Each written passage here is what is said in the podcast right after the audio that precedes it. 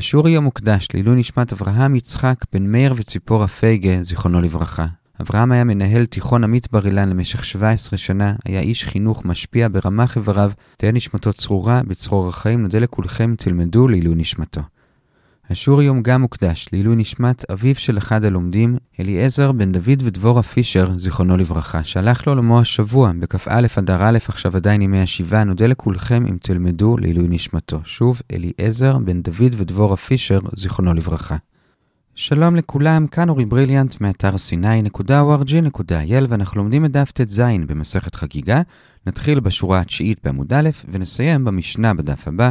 השיעור היום יהיה שש עשרה דקות. היום נחלק את השיעור לשני חלקים. בחלק הראשון עד המשנה בעמוד א' נמשיך את האגדתה של הדפים האחרונים. בחלק השני נחזור שוב לנושא של קורבנות הרגל. אז החלק הראשון, המשך האגדתה, נחלק אותו לשני סעיפים.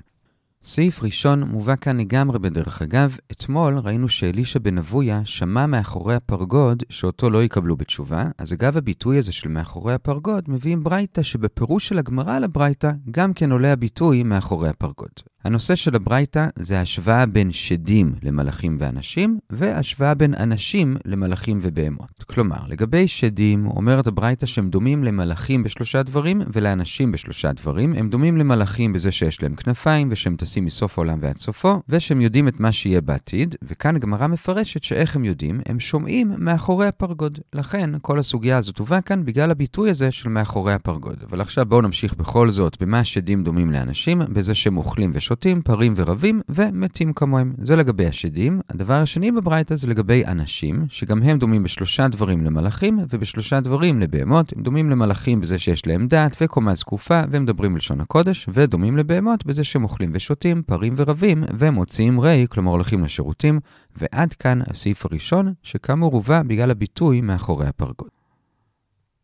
הסעיף השני, בשורה הבינונית הראשונה, מחזיר אותנו למשנה, וזה שבמשנה יש שני משפטים של כל המסתכל. כלומר, משפט אחד זה כל המסתכל בארבעה דברים, רצוי לו, כלומר, רצוי לו שלא בא לעולם, וזה אם הוא מסתכל על מה שלמעלה, מה שלמטה, מה לפנים ומה לאחור. זה משפט אחד. משפט שני, כל שלא חס על כבוד קונו, רצוי לו שלא בא לעולם.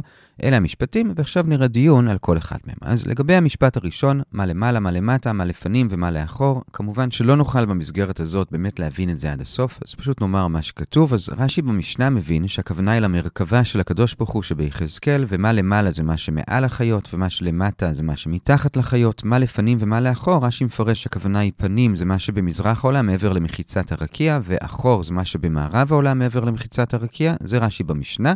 בגמרא לעומת זאת מבינים שלפנים הכוונה היא מה היה פעם, כלומר מה היה לפני בריאת העולם, ועל זה שואלת הגמרא מה רע בלדבר על זה, מה שהיה היה, מה זה משנה, ומסבירה הגמרא משל למלך שבנה ארמון על איפה שפעם היה ערימת השפע, וזה לא מכובד לדבר על ערימת ההשפע שהייתה לפני זה, זה מה שכתוב בגמרא. יש מפרשים שהכוונה היא שכיוון שלפני בריאת העולם לא היה כלום, שם בריאת העולם יש מאין, אז לא רוצים שנדבר על זה בשביל שלא בטעות נגיד שכן היה שם משהו לפני, זה מה שכתוב כאן, כמובן יש פה הרבה יותר עומק, זה המשפט הראשון. המשפט השני זה כל שלא חס על כבוד קונו, גם כן רצוי לו שלא בא לעולם. ומה הכוונה? אז כאן יש שני הסברים, רבי אבא ורבי יוסף. רבי אבא אומר שהכוונה היא למי שמסתכל על הקשת, כי כתוב ביחזקאל שמראה דמות כבוד השם היה דומה לקשת, אז כשהוא מסתכל על הקשת הוא כביכול מסתכל על השם, וזה לא מכובד, זה לפי רבי אבא. רבי יוסף אומר שהכוונה היא למי שעובר עבירה בסתר, כי בזה הוא דוחק את רגלי השכינה, כי כביכול הוא אומר שכאן בסתר איפה שבני אדם לא רואים, אז גם השם לא רואה אותי, כאילו שאין כאן את השם, ובזה הוא לא חס על כבוד קונו. אלה שני הפירושים, ועכשיו נראה דיון קצר על כל אחד. נתחיל בשני, כי זה הסדר של הגמרא. אז לגבי הפירוש השני של עובר עבירה בסתר, מקשה הגמרא, הרי רבי הילה הזקן אמר שמצרו של אדם מתגבר עליו והוא לא יכול שלא לחטוא, אז שילבש חורים וילך למקום שלא מכירים אותו, ויחטא שם בסתר. אז הנה תורה שדווקא עדיף כן לחטוא בסתר. עונה הגמרא, שם זה כשממש יצרו מתגבר עליו, הוא לא מצליח להתגבר, אז הוא הולך לסתר לא כי הוא חושב שהשם לא שם, אלא פשוט שלא יעשה גם חילול השם בזה שרואים אותו. לעומת זאת אצלנו מדובר שהוא יכול להתגבר, והוא בכל זאת זאת חוטא בסתר, לא כי הוא לא רוצה שאנשים יראו אותו, אלא כי הוא חושב ששם הקדוש ברוך הוא לא רואה אותו, ובזה הוא לא חס על כבוד קונו. זה לגבי הפירוש השני. לגבי הפירוש הראשון של רבי אבא של מסתכל בקשת, אז אגב זה הגמרא מביאה דרשה של רבי יהודה ברבי נחמני, המתורגמן של ריש לקיש, שהוא אומר דבר דומה, הוא אומר כל המסתכל בשלושה דברים, עיניו כהות, הוא נהיה עיוור, וזה הקשת, הנשיא והכהנים בברכת כהנים, כי בשלושתם יש שכינה, הקשת כבר אמרנו, הנשיא כי ונתת מהודך עליו, שנאמר על יהושע, כלומר ההוד, הכבוד של הקדוש ברוך הוא נמצא אצל הנשיאים של עם ישראל, ועל הכהנים בברכת כהנים במקדש, שהם מברכים בשם השם המפורש, והייתה שכינה בין האצבעות שלהם, כמו שנאמר בשיר השירים רבה, זו דרשה אחת, אגב הפירוש הראשון של הסתכלות בקשת, ואגב זה כיוון שכבר הבאנו דרשה של המתורגמן של ריש לקיש, מביאים עוד דרשה שלו, בהקשר אחר לגמרי, יש פסוק במיכה, אל תאמין ברע, אל תפתחו באלוף, משוכבת חיקך, שמור פתחי פיך, והוא דורש ככה, אל תאמין ברע, זה אל תאמין ליצר הרע, שנקרא רע, ומה אל תאמין לו? אל תאמין לו כשהוא אומר לך שהשם, שהוא נקרא בפסוק אלוף, יסלח לך אם אתה תחטא. והמשך הפסוק משוכבת חיקך, הכוונה היא לפי חכמים לנשמה, שהיא שוכנת בתוך האדם, והיא זו שתבוא ותעיד עליו בעתיד לבוא שהוא חטא,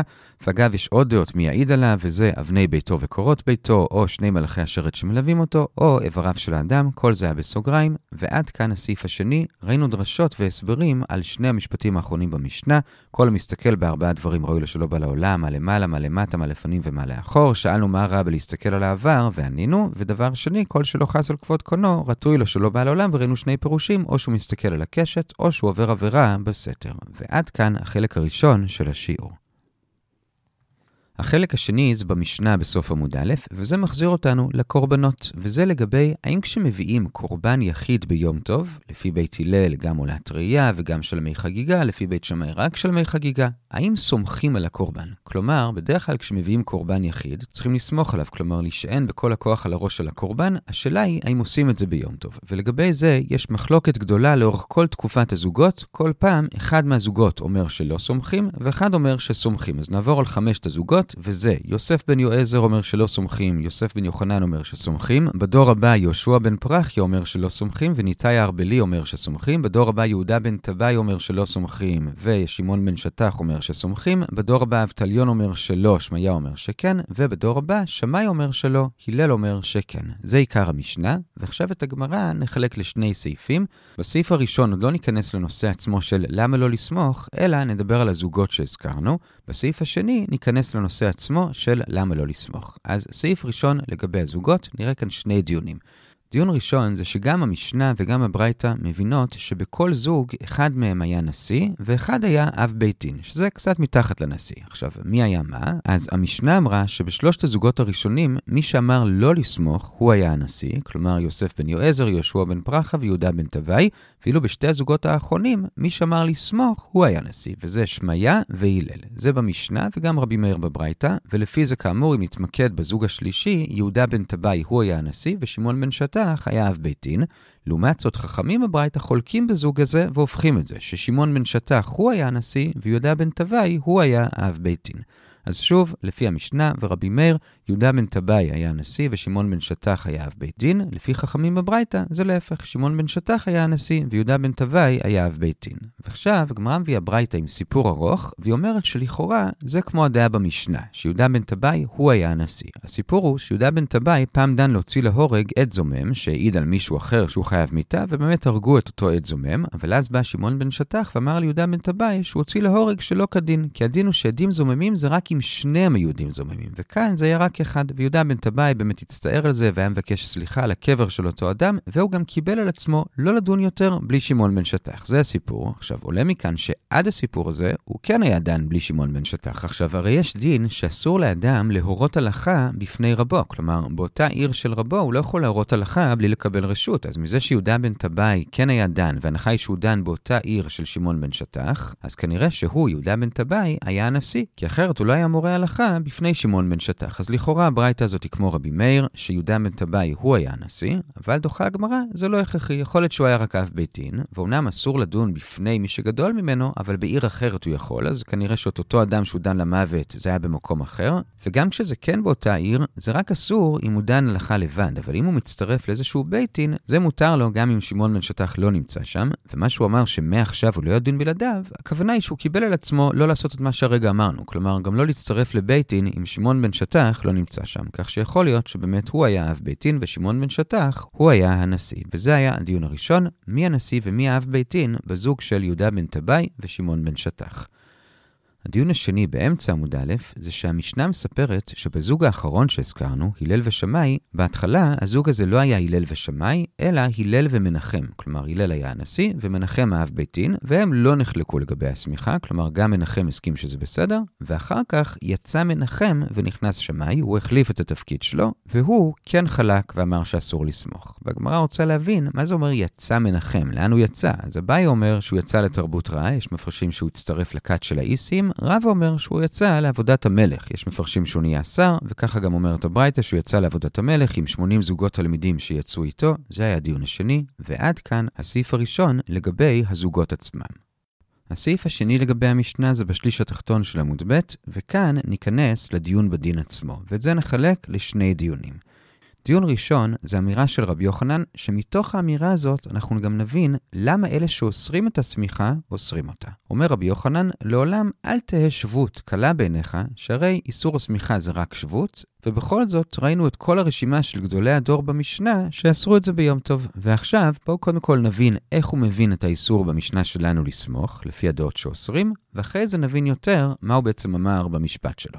אז לגבי איך הוא מבין את האיסור, יש משנה בביצה למדווה ומודבט שמדברת על איסורי שבות בשבת וביום טוב, ואחת הדוגמאות שהיא מביאה זה לרכב על בהמה, שזה איסור שבות, כלומר איסור מדרבנן, והמשנה גם מדגישה שאיסורי השבות אסורים גם כשהוא עושה אותה בשביל איזושהי מצווה, בכל זאת הם אסורים. זו המשנה שם, וחזרה אלינו, למה לפי חלק מהדעות אסור לסמוך על הקורבן ביום טוב, אז רבי יוחנן מבין שהסיבה היא משום אותו איסור שבות. כלומר, כשאתה סומך על הבהמה, נשען על הראש שלה, זה בעצם להשתמש בבהמה, כמו לרכב עליה. אז אלה שמתירים אומרים, נכון, סתם ככה זה אסור, אבל בשביל המצווה של לסמוך על הקורבן התירו, ואלה שאוסרים אומרים, לא, לא התירו, ביום טוב לא סומכים על הקורבן. ככה רבי יוחנן מבין את הסיבה של אלה שאוסרים, ועכשיו בוא נבין את המשפט שהוא אמר. הוא אמר, לעולם אל תהה שבות קלה בעיניך, אל תזלזל באיסורי שבות, שהרי סמיכה, האיסור של סמיכה, זה רק שבות, ובכל זאת, לאורך כל תקופת הדורות, יש מי שאסר לעשות סמיכה על הקורבן. כלומר, אפילו שיש פה צורך של מצווה, בכל זאת הם אסרו את זה, אפילו שזה רק איסור שבות. זה מה שהוא אמר,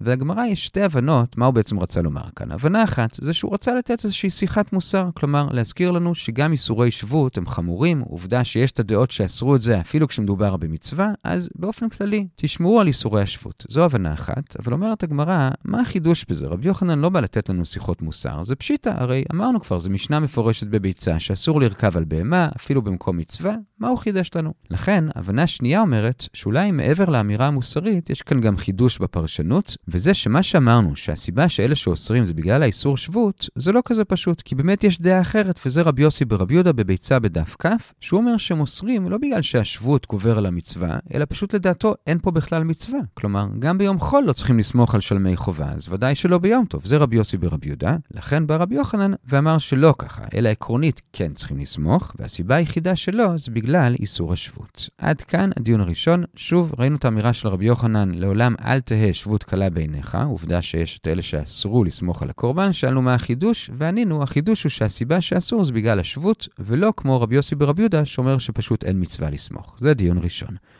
דיון שני זה ברבע התחתון של עמוד ב', וזה שמתוך הדעה של אלה שאוסרים לסמוך, הגמרא מסיקה שני מסקנות. מסקנה אחת, אומר רמי בר חמא, מעצם זה שהם אוסרים, כנראה שאת הסמיכה צריכים לעשות בכל כוחו, כלומר ממש להישען על הראש של הבהמה, כי אם הוא לא עושה בכל כוחו, אז זה בכלל לא נחשב שהוא משתמש בבהמה, אז למה לאסור? אלא כנראה שעושים בכל כוחו, ולכן זה נחשב שהוא משתמש, ולכן הם אסרו. זה רמי בר חמא. עכשיו, על זה הגמרא מקשה מזה שרבי יוסי פעם אמר בשם אביו רבי אליעזר, שכשנשים הביאו קורבן, לא ביום טוב, אלא פשוט קורבן, אז נתנו להם לסמוך, והוא הדגיש שנתנו להם לסמוך לא כי הם צריכות לסמוך, באמת הם לא צריכות לסמוך, אלא פשוט לשמח אותם, לעשות להם נחת רוח. עכשיו אומרת הגמרא, אם אתה אומר שסמיכה זה ממש בכל הכוח, אז הרי כשאתה נשען על בהמה בכל הכוח, אתה בעצם משתמש בה, ולכאורה זה להשתמש בקודשים. אז אם זה מצווה, אז זה מצווה, אז ודאי שמותר, אבל אם זה לא מצווה, כי מדובר באישה, אז איך אפשר להתיר לה לעשות את זה סתם לשמח אותה? הרי זה להשתמש בקודשים, אלא כנראה שסמיכה זה לא בכל הכוח, אז איך רמי בר חמא חמא אמר שזה כן, לכאורה מכאן יוצא שלא,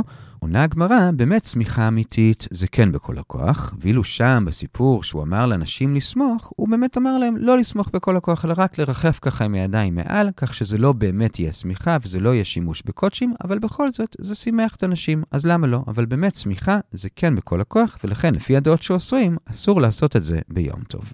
עד כאן עיקר המהלך, בסוגריים שואלת הגמרא על אותו סיפור, אם אותן נשים לא באמת עשו סמיכה, אז לכאורה המשפט של רבי אלעזר שם מיותר, כי כשהוא נתן להם לסמוך, אז כתוב שהוא הסביר לא מפני שסמיכה בנשים, כלומר לא כי הם חייבות לסמוך, אלא כדי לעשות נחת רוח לאנשים. עכשיו, אם אתה מבין שבאמת הם עשו סמיכה, אז הגיוני שהוא צריך לתרץ את עצמו ולהסביר למה הוא נתן להם לסמוך, כדי לעשות להם נחת רוח. אבל אם הם לא באמת עשו סמיכה, אז הוא בעצם לא צריך להסביר כלום, שפשוט יגיד, הם לא באמת סמכו, ולא צריך לתרץ את עצמו למה הוא נתן להם לסמוך. הוא לא נתן להם לסמוך. זו השאלה, ועונה הגמרא, אתה צודק. באמת הוא רצה להשמיע כאן שני דברים. א', הוא רצה להשמיע שאין סמיכה לנשים, ולכן הוא לא נתן להם לסמוך באמת, אלא רק עם הידיים מעל.